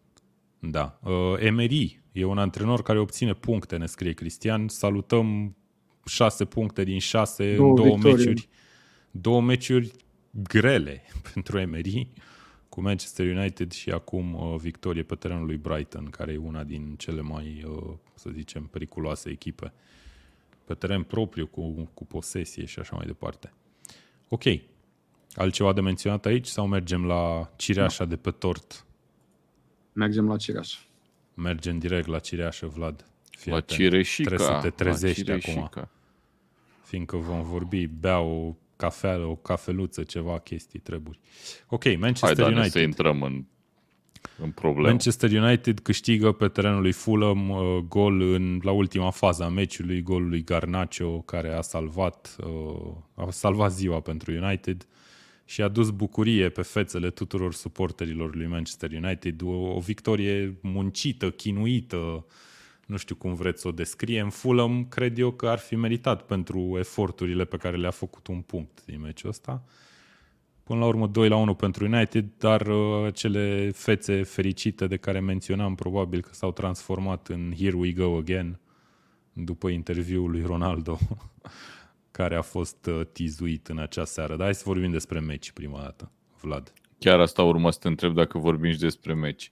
Eu nu mă așteptam ca United să câștige meciul cu Fulham. Uh, Serios? și da, nu mă așteptam. Mm, Pentru Ok. că ce am văzut în ultima vreme e destul de uh, îngrijorător. În schimb, l-am văzut pe Eriksen marcând primul gol pentru United și chiar m-am, uh, m-am bucurat mult pentru el. Uh, L-am văzut pe uh, Bruno Fernandes într-o poftă de joc destul de bună. Faptul că a egalat-o Fulham pe United, cum ziceam, nu mi se pare o surpriză. Să ne aducem aminte că Fulham s-a bătut de la egal la egal cu multe echipe sezonul ăsta. Poate nu le-a bătut pe toate, dar a mai luat puncte, a mai ciupit uh, E puncte. pe locul 9 în continuare, Fulham. E foarte bine, e foarte bine Fulham, e peste așteptări și chiar uh, cred că și-a câștigat respectul suporterilor, celor care nu sunt suporteri Fulham, adică marea majoritate a persoanelor de pe planetă. Și m-am bucurat iarăși foarte mult și pentru golul lui Garnacio. Îmi place să văd mereu fotbaliști crescuți de club care urcă încet, încet, cum am văzut în ultimii ani. Uh, L-am văzut pe Rashford urcând, uh, l-am văzut pe uh, McTominay, uh, l-am văzut pe Henderson, l-am văzut chiar și pe Greenwood, care a dispărut între timp din, din alte motive, care n-au fost legate în niciun fel de fotbal. Și tradiția lui Manchester United cu nu mai știu, cred că din anii 60, ceva de genul ăsta, am o, um, am o statistică undeva. În fiecare meci al lui Manchester United din anii 60, nu știu să vă zic exact acum, a existat fie pe bancă, fie pe teren, un jucător crescut de academie. Fiecare meci. Și acum să-l vedem pe, pe Garnacio, care e considerat următorul uh, mare talent care iese din, uh, de, de la Man United, e o bucurie, e o bucurie. Și chiar e un fotbalist foarte bun, foarte talentat, își dorește foarte mult. Uh, idolul lui e Cristiano Ronaldo, probabil nu pentru mult timp. da. Ok. Uh, Mihai, tu va trebui să ieși din uh, live în clipele următoare. Te-am, te-am închiriat doar până la ora 10. Afară, se termină așa. netul la ora 10 ca pe vremuri. Excelent. Dai și mai Bun, mulțumim că ai făcut că ai făcut efortul să ne te alături. Ceau tuturor. Salut. Ceau, ceau, Mihai. Bun, uh, Vlad, ne întreabă David Pap, înainte să revenim la Manchester United și să vorbim și de Ronaldo, în condițiile astea mai sunt șanse ca Fulham să retrogradeze?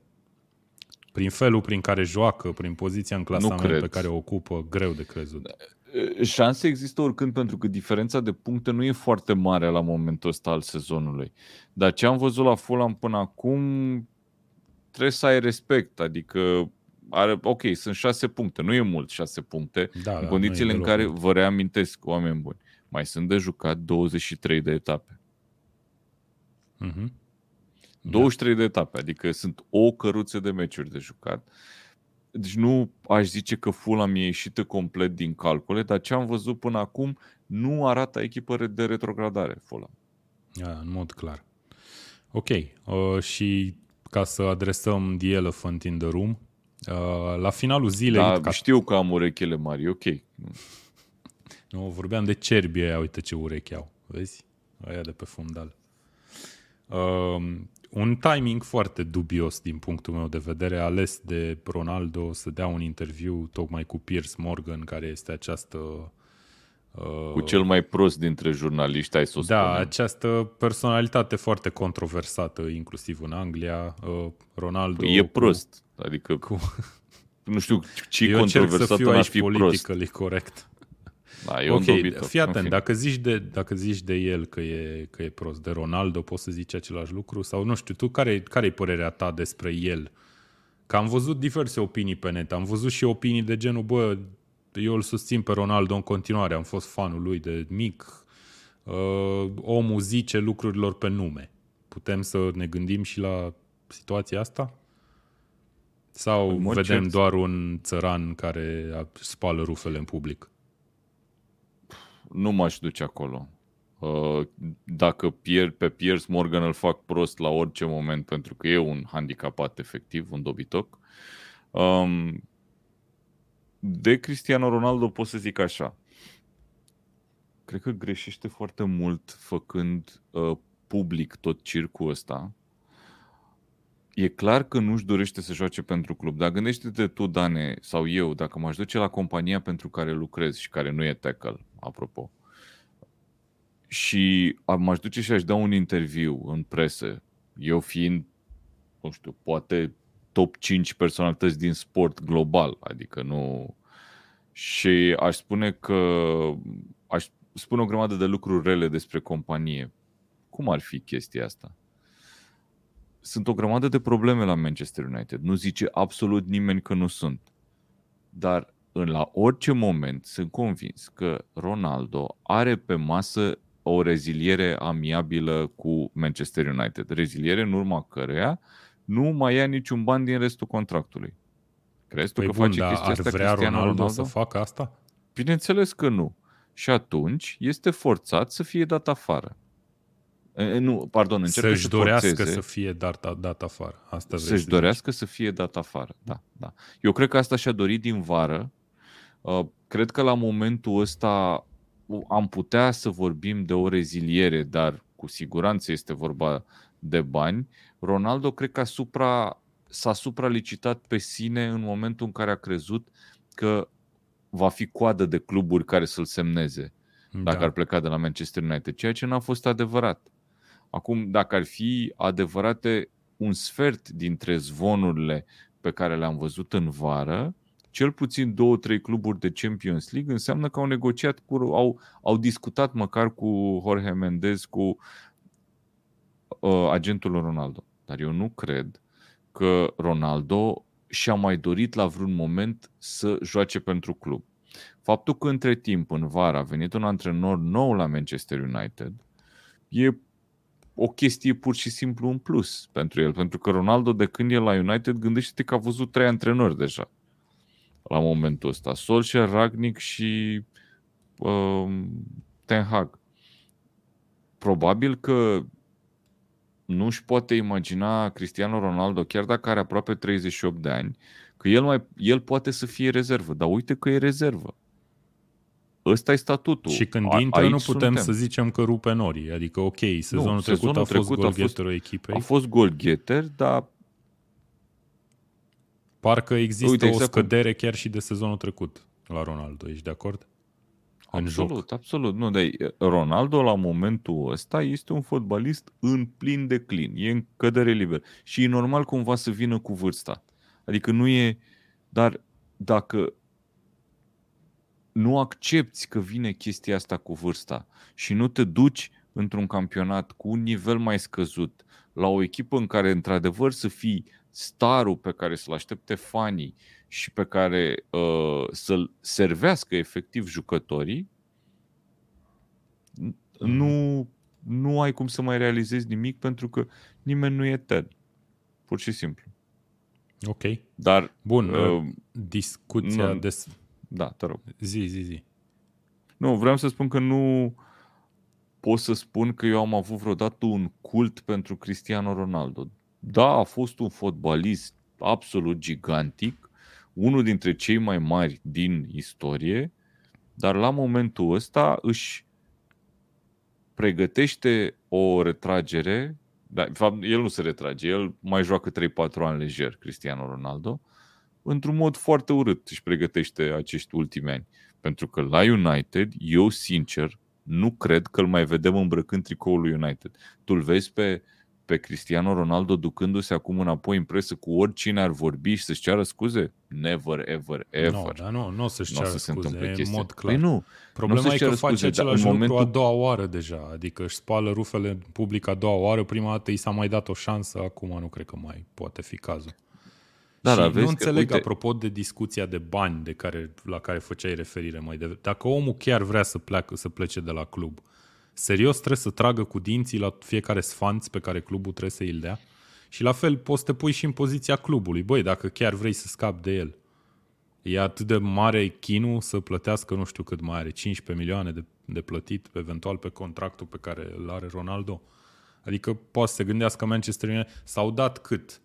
6 milioane de lire a primit Brighton, nu? Pentru a-l aduce pe Graham Potter, Chelsea. Adică da. poate să fie vorba și de chestii de genul ăsta. Poți să dai un bani absolut, și să scapi absolut. de Și rămâne, știi cum e în football manager, rămâne free agent, fiindcă efectiv nu, le, nu-l ia nicio echipă și după aia da, da. Cristiano Vezi Ronaldo retires. Nu e ca și cum scot eu 15 lei din buzunar și îi dau lui Cristiano Ronaldo. O da, corporație da, da, da, asta zic, sunt, tu aici nu vorbești de un om care trebuie să ia o decizie. Nu, e un, e un contabil care nu are cum să ia decizia asta, niciodată. Da. Adică trebuie okay. o negociere uh, foarte, foarte dură. Dar eu sper să nu mai văd pe Cristiano Ronaldo în tricoul lui United. Sper. Eu sunt destul de convins că nu o să-l mai vezi. Și o să vorbim puțin și o să avem și un articol de predicții pentru Cupa Mondială a redacției și am văzut că mulți deja l-am selectat pe Ronaldo ca fiind așa un fel de, de decepție la campionatul mondial. O să Eu vorbim și despre selectat. chestia asta. Bun, hai să citim niște comentarii, că n-am luat niciunul până acum. O video ne scrie, nu e frumoasă abordarea lui Ronaldo, dar măcar a făcut mult damage glazerilor. Din punctul meu Chiar de vedere, sufereau. ca, ca non-fan United, mi se pare că nu contează absolut deloc ce a zis despre Glazeri în toată situația asta. Mi se pare că e despre Ronaldo și club de speța despre care vorbim, mm-hmm. nu despre faptul că, vezi, doamne, clubul e condus. Ok, Ronaldo practic a denigrat clubul prin ce a zis, a denigrat antrenorul actual, a denigrat fostul antrenor L-a denigrat pe Wayne Rooney, fostul coleg al lui de la United din prima perioadă a lui aici. E de urât ce a făcut în mod clar. Toată lumea a fost denigrată, practic. Toată lumea. Cristian ne scrie Ronaldo a căzut în plasa lui Morgan. Corect. Probabil. Uite, chiar aș fi curios să aflu niște de desubturi de genul ăsta. Cum a luat ființă interviu? Că m-aș mira să fi mers foarte, Morgan. Foarte bună, foarte bună observația, da lucrurile astea de obicei se ocupă de ele probabil un, uh, nu știu, impresarul, impresarul jucătorului, mă gândesc, cel mai probabil. Uh, se vede că Ronaldo are probleme mari la United, iar la club se potrivește proverbul pe teren e vopsit vestiarul un club Leopardo. Da, Ronaldo zice că clubul n-a făcut niciun progres de când plecase el prima dată și că nu, de la Alex Ferguson a zis, nu? Ok. Da. Hai să vedem ce, ce se mai zice pe aici. Cine îl vrea pe acest Ronaldo în iarnă? Dacă nu a fost vrut de nimeni în vară. Din ce citisem noi, a fost o singură ofertă concretă din Arabia Saudită, dacă nu mă înșel, sau de undeva de prin Emirate pentru Ronaldo în, în uh, vară. Eu nu știu, să fie o echipă care efectiv își încalcă pe principii, dar cu siguranță echipa, dacă ajunge la o altă echipă, echipa aia nu o să vrea să plătească niciun sfanț pentru el. Mm-hmm. Uh, și probabil că nici nu i-ar oferi un salariu precum are la United, mă gândesc eu. Uh, ok, s-a vorbit de Bayern, nu o să intrăm în discuție. Uh, nu are cum să nu fie în scădere față de sezonul trecut dacă joacă doar frânturi din meciuri. De acord și cu chestia asta, dar a fost și titular, uite, în meciul în care, cu cine? Cu Vila a fost capitan.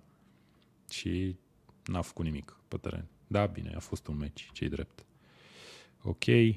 Valentin ne zice, nu cred că o să mai ajungă la un club mare. Mm, nu sunt convins. Nu. O să cadă în picioare d- după chestia asta. Pentru că e Cristiano Crezi Ronaldo, e un brand global, da, da, da, clar, clar. Dar mie mi se pare că dacă iese cineva foarte șifonat din toată chestia asta e Man United. Și Man United, dacă nu reușește să scape de el, e, o, e un club slab. Da. Înțelegi ce vreau să zic? Adică la da, nivel da, de management zis, oferta, are o problemă serioasă. Soluția, chiar dacă e costisitoare, ar trebui să fie la îndemână. Efectiv, băi, uite, ia-ți banii ăștia pe contract, du-te, pleacă. Poate că nu e atât de simplu, dar teoretic, în mintea noastră ca fani, ar trebui să fie atât de simplu. Da, eu nu sunt convins că e atât de simplu. Adică, lucrând în corporație, nu, lucrurile nu sunt niciodată atât de simple. Ok.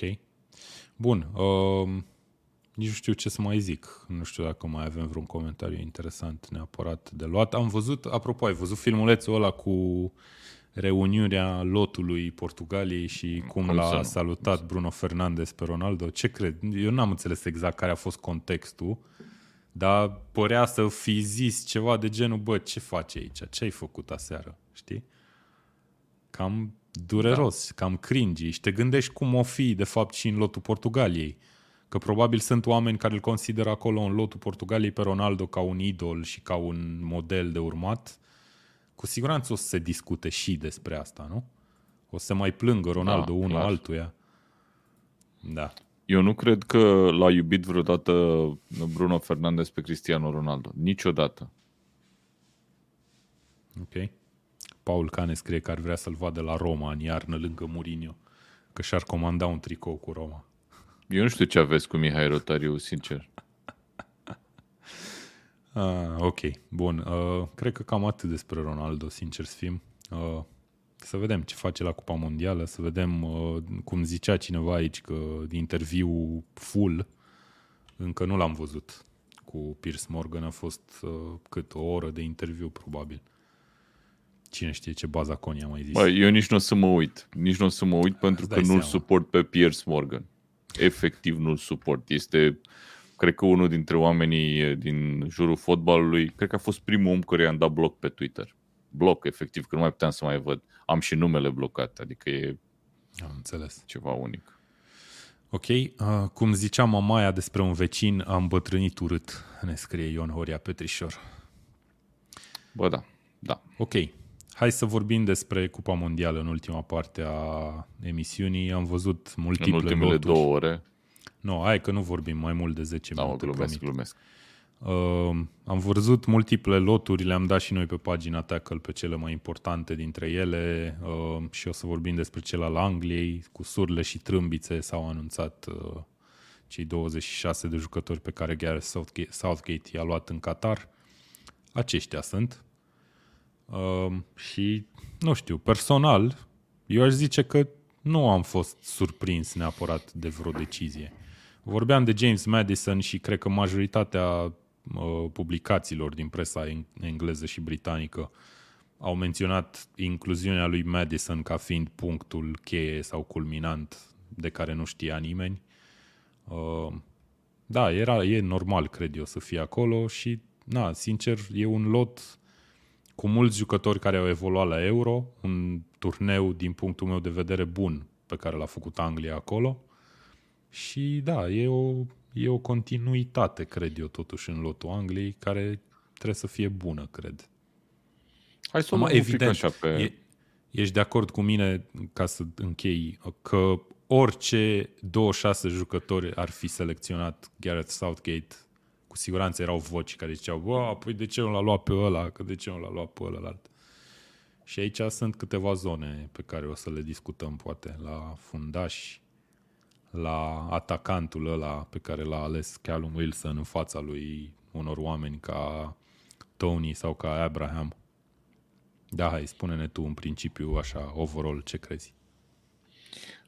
Eu cred că e cu, cu greu găsești niște jucători care ar fi meritat să fie incluși și nu au fost. Uh, da, o grafică deosebită uh, în coregrafia maestrului uh, Dan Dracea. Uitându-mă la portari, e vreun portar care merita să fie aici? În afară de cei trei, Pickford, Pope, Ramsdale? Aici cred că a fost straightforward. E straightforward, exact. Sunt cei mai buni portari englezi la momentul ăsta. Dacă Dean Henderson ar fi fost la o echipă cât de cât bună, probabil că era în calcule. Dar Ramsdale a făcut un sezon grozav, Nick Pope la fel. Uh, amândoi, din punctul meu de vedere, sunt peste Pickford la momentul ăsta. Și dar Pickford e numărul unu al Angliei și probabil că el o să joace. Acum, dacă uh, Gareth Southgate uh, are un pic de tupeu eu cred că dacă e conservator, uh, e ultimul lui turneu cu Anglia. Adică probabil că va fi înlocuit după. Dar dacă are un pic de tupeu, să joace o echipă cu adevărat specială, eu aș începe cu Nick Pope în poartă, sincer, dintre cei trei. Ideea e că primul meci e cu Iran. Este un meci la îndemână, cred că e puțin spus, dacă zicem asta. E la îndemână pentru Iran, da. E chiar... Da, și mă gândesc, e, e foarte greu totuși să gestionezi un lot de 26 de oameni la, un, la o competiție la care probabil ești așteptat să ajungi măcar în sferturi sau ceva de genul ăsta. Adică da, a, riști ai... în meciurile din grupe niște oameni, nu știu, da, zi mai departe.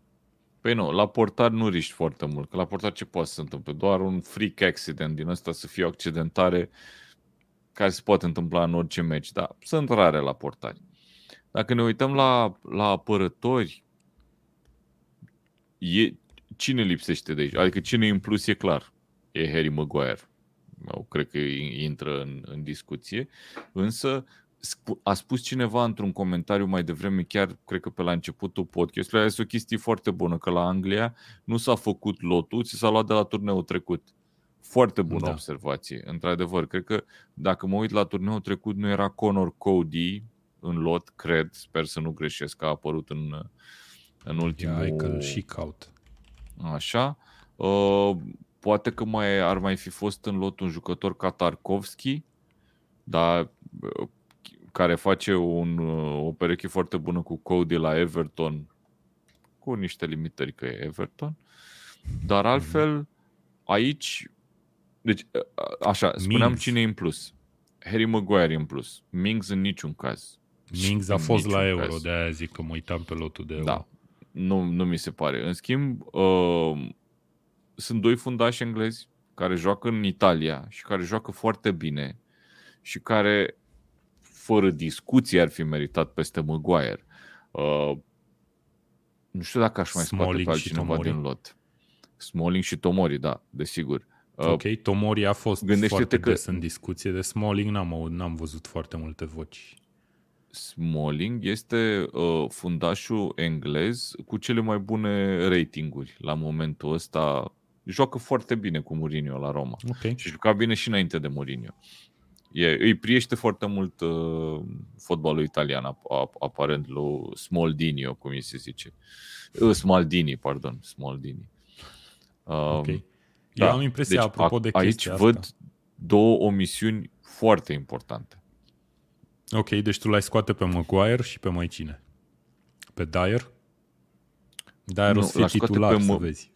pe Maguire, pe Dyer, nu știu dacă l-aș scoate în ideea că dacă mă uit la ce fundași centrali sunt, uite-te așa, deci ai așa, ai Conor Cody joacă la Everton, locul 17 în Premier League. Ai Dyer, apoi ai Harry Maguire care n-ar ce căuta, John Stones care nu e titular la City, ok, joacă, dar nu e titular, și Ben White care joacă fundaș dreapta la Arsenal. Mhm. Nu joacă rău, don't get me wrong, dar joacă fundaș dreapta. Sezonul ăsta asta a jucat. Da. Uh, Deci sigur nu l-aș fi luat pe Maguire și l-aș fi luat cel puțin pe unul dintre Tomori și Smalling. Ok.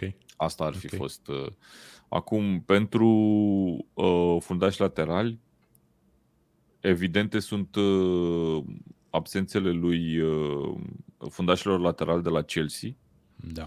um, care sunt accidentați, uh, James și Chilwell, Mhm. care probabil că ar fi fost chiar titular dacă te uiți la postul de fundaș stânga, ai Luke Shaw singur împotriva tuturor, adică efectiv e singurul fundaș Da, stânga e natural. singurul din- fundaș stânga, cel mai probabil cu Trippier, care poate să facă tranziția și pe flancul stâng, dacă e nevoie. Da, și mai sunt așa, dacă te uiți, poate să joace Saka pe flanc, Saka, dar depinde da, ce jucat. joacă. E... Da. Uh, Mhm. Deci la capitolul fundaș, ok, sunt niște absențe, dar uh, dictate de accidentări, dar sunt și niște greșeli. Harry Maguire, inclus în lotul ăsta, e o greșeală pentru că tu practic ce spui? Ai un low performer pe care îl duci la campionatul mondial. Da, dar e De low ce îl iei performer la, campionatul club, cum ar veni. La, în, pentru Așa și? națională am impresia că niciodată nu, a dezamă, nu l-a dezamăgit pe Southgate și cred că a mers pe încrederea asta pe care o are el cu jucătorul.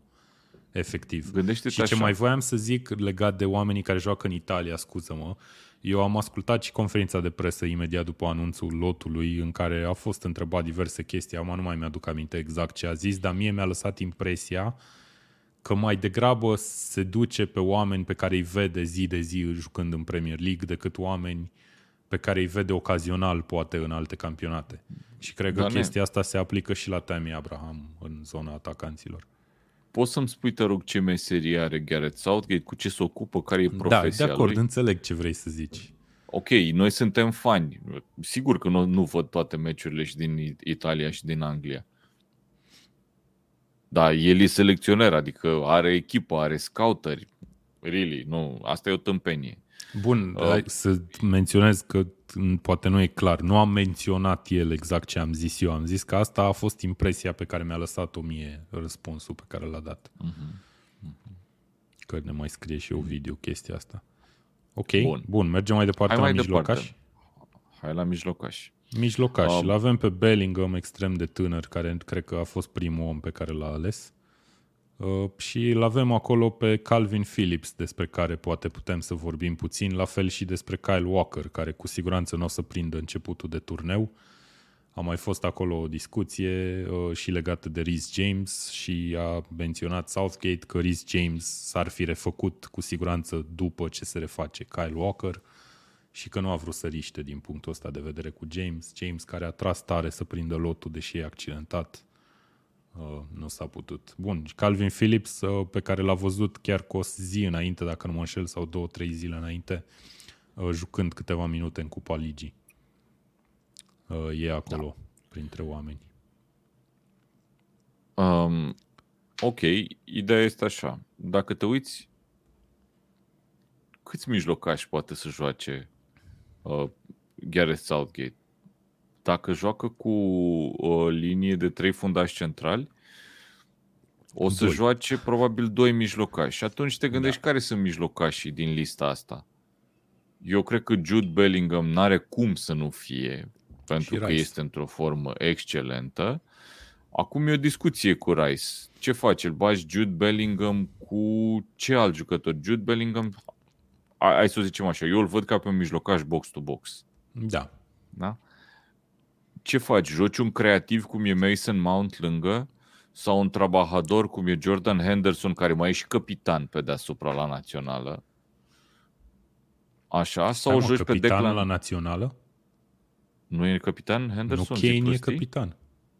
Kane e capitan? Ok, înseamnă că am eu o, o amintire greșită. Eu Kane eram e convins că capitan, Henderson e trebuie să fie. capitan. Nu, Ok, nu ok. e Kane, e sigur e Kane. Bun. Deci dacă, dacă nu e Henderson capitan, în mod cert Henderson nu joacă. Clar. Uh, asta zic, ce faci? Îl joci box-to-box pe Bellingham cu un jucător creativ cum e Mason Mount sau îl joci cu un uh, mijlocaș defensiv cum e Declan Rice?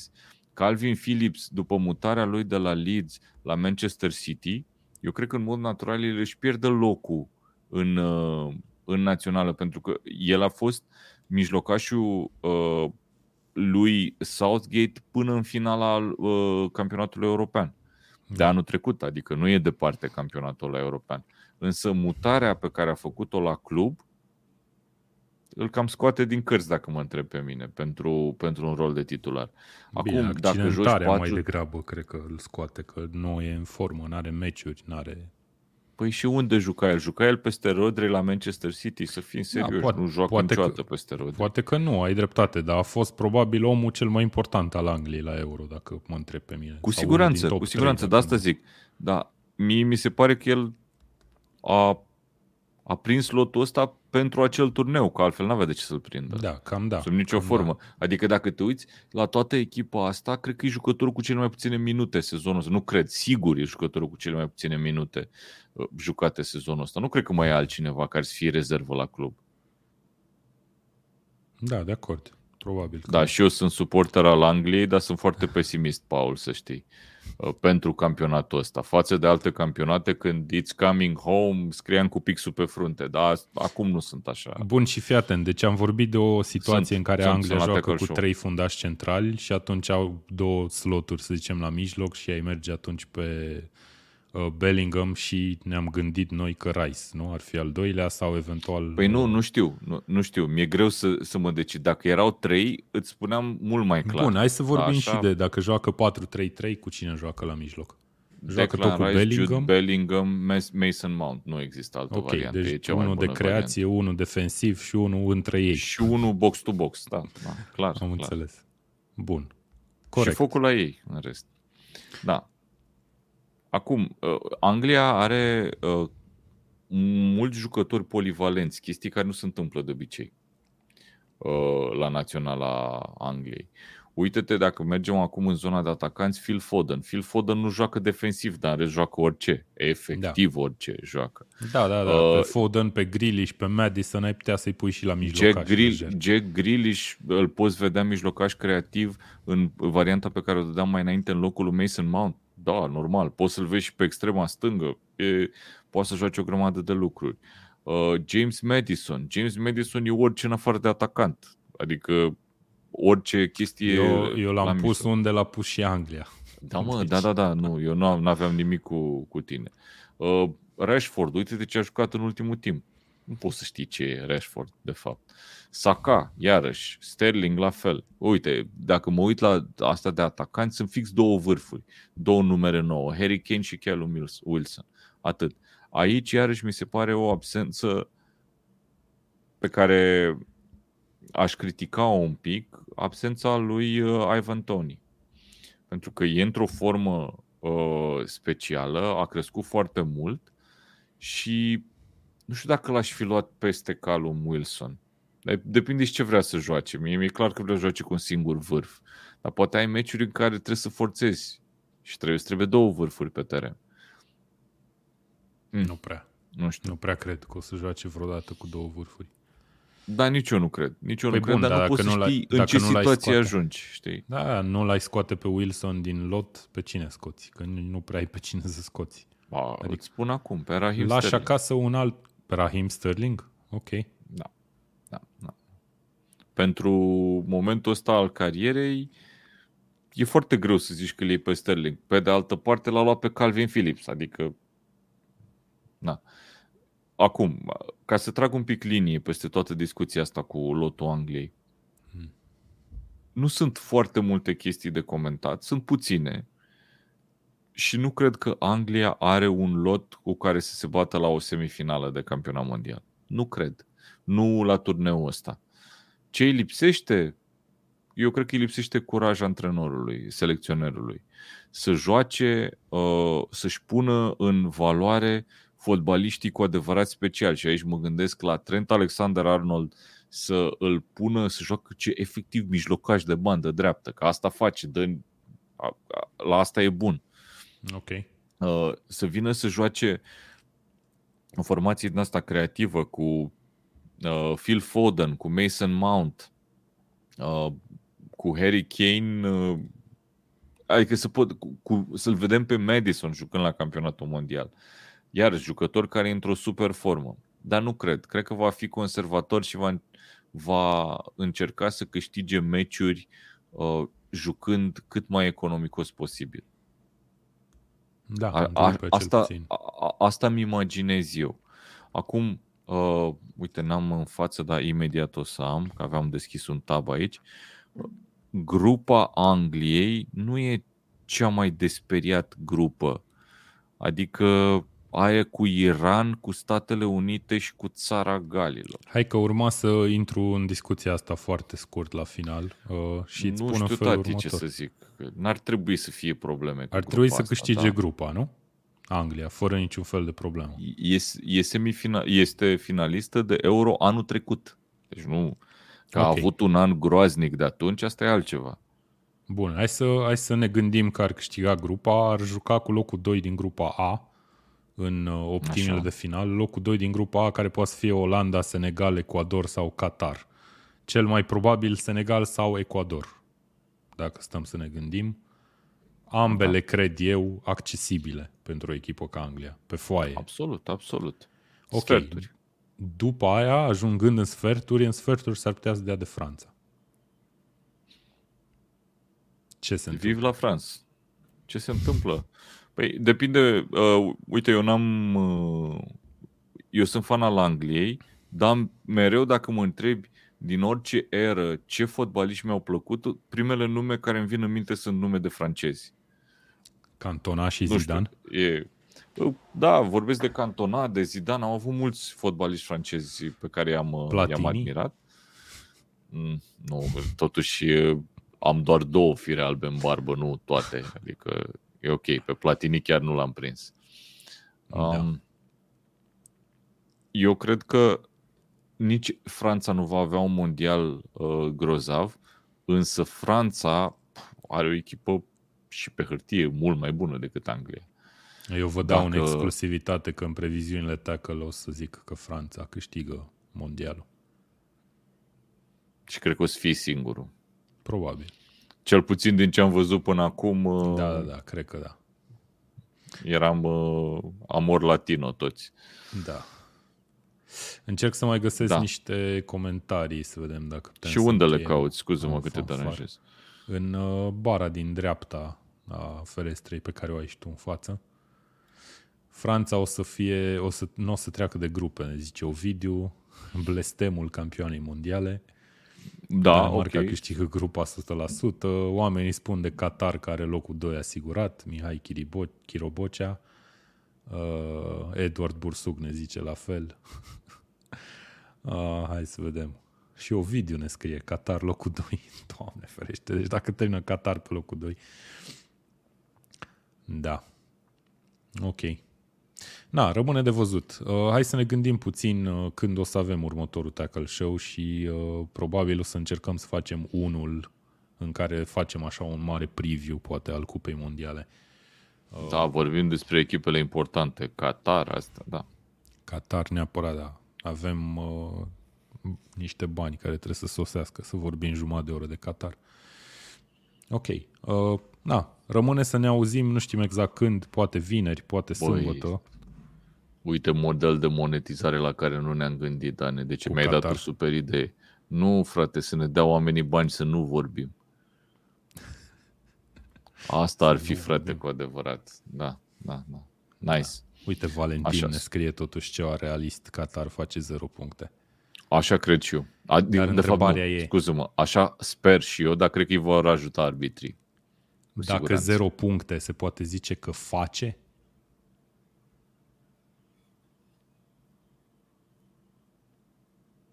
Da, cam asta a fost ediția. închizi, poți să închizi. Cam asta, da, am vrut, dar am Acum vrut ăsta să, era cu- am, M-am gândit să închid direct, dar era prea, Era bună, era bună. prea cringe. Ok, uh, vă mulțumim tuturor celor care ne-ați lăsat comentarii, ne pare rău că nu le-am putut uh, lua pe toate. Uh, și vă așteptăm data viitoare. Urmăriți-ne și make sure to hit the bell, cum se zice pe YouTube, ca să aflați când o să intrăm live cu acel mare preview de Cupa Mondială. Avem și articole despre Cupa Mondială pe site, avem și o secțiune gata făcută dacă intrați pe tackle.ro și o să revenim și cu uh, un articol, cum v-am mai obișnuit pentru Premier League, cu predicțiile redacției, să răspundem la câteva întrebări. Uh, gen, ce echipă din America de Sud va câștiga campionatul mondial? Ce? Franța. ok, vă mulțumim tuturor, mersi și ție Vlad pentru prezență, îi mulțumim și lui Mihai care nu mai e alături de noi în această ediție, uh, dar va fi alături de noi și în edițiile viitoare și până data viitoare uh, ne luăm rămas bun și de la voi și de la Premier League pentru o bună bucată de timp. Până la Crăciun. Până la Crăciun. Dar venim cu cadouri după Crăciun. Ediții Tackle Show despre Premier League. Tare. Bun, ne auzim. Stați. Stați. Așteptați. Mamă, ce mușchi are Vlad. Incredibil.